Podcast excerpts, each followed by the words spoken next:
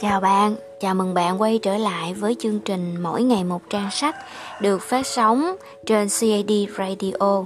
Đây là chương trình tôi thu những cái đoạn trích ngắn trong những cuốn sách mà tôi đọc à, để giúp bạn có thêm động lực đọc sách mỗi ngày cũng như là tìm mua hoặc là phát hiện ra những cuốn sách nào phù hợp với mình nha và đương nhiên tôi sẽ không thu tất cả hoặc là trọn vẹn một cuốn nào tại vì thứ nhất là tôi à, tôn trọng quyền tác giả và tôi muốn các bạn tìm mua để ủng hộ những người tác giả này rồi, ngày hôm nay chúng ta sẽ cùng quay trở lại với đoạn trích trong Thiền sư và em bé 5 tuổi. Đoạn trích hôm nay tôi đặt tên đó là cuộn phim quá khứ, được trích trong đoạn Đừng kẹt vào quá khứ của sách. Chúng ta cùng lắng nghe nhé. Tàn thức là một nơi mà trong đó tất cả những bộ phim của quá khứ luôn luôn được trình chiếu. Những nỗi đau và những vết thương vẫn còn cất giữ lại đó.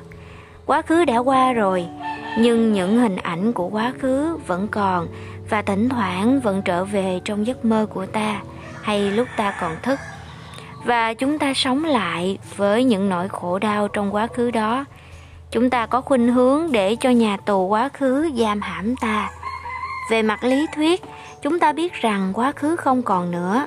Những ký ức của chúng ta chỉ còn là những hình ảnh, những cuốn phim trong quá khứ. Tuy nhiên, những cuốn phim ấy vẫn được chiếu lên và mỗi khi bộ phim được chiếu lên thì chúng ta đau khổ trở lại. Giả sử chúng ta đang ngồi trong rạp chiếu bóng xem phim, chúng ta tin rằng đây là một câu chuyện có thật và có thể chúng ta khóc. Khổ đau là có thật những giọt nước mắt cũng có thật. Nhưng những gì xảy ra trên màn hình thì không thật. Nó chỉ là phim ảnh. Nếu lên sờ vào màn hình, ta thấy không có ai ở đó cả. Chỉ có ánh sáng lung linh trên màn hình thôi. Ta không thể nói chuyện với người trên màn hình, không thể mời họ uống trà với ta, bởi vì đó là một câu chuyện hư cấu, là một cái gì đó không thật.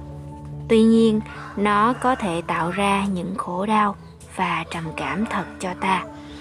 Điều quan trọng là chúng ta phải nhận ra rằng em bé bên trong chúng ta vẫn còn đó, vẫn còn kẹt vào quá khứ. Chúng ta phải cứu em bé, ngồi cho vững chãi, thiết lập thân tâm trong giây phút hiện tại và nói chuyện với em bé trong ta. Em ơi, em nên biết là chúng ta đã lớn rồi. Giờ đây chúng ta có thể tự bảo hộ và che chở được cho chính mình rồi.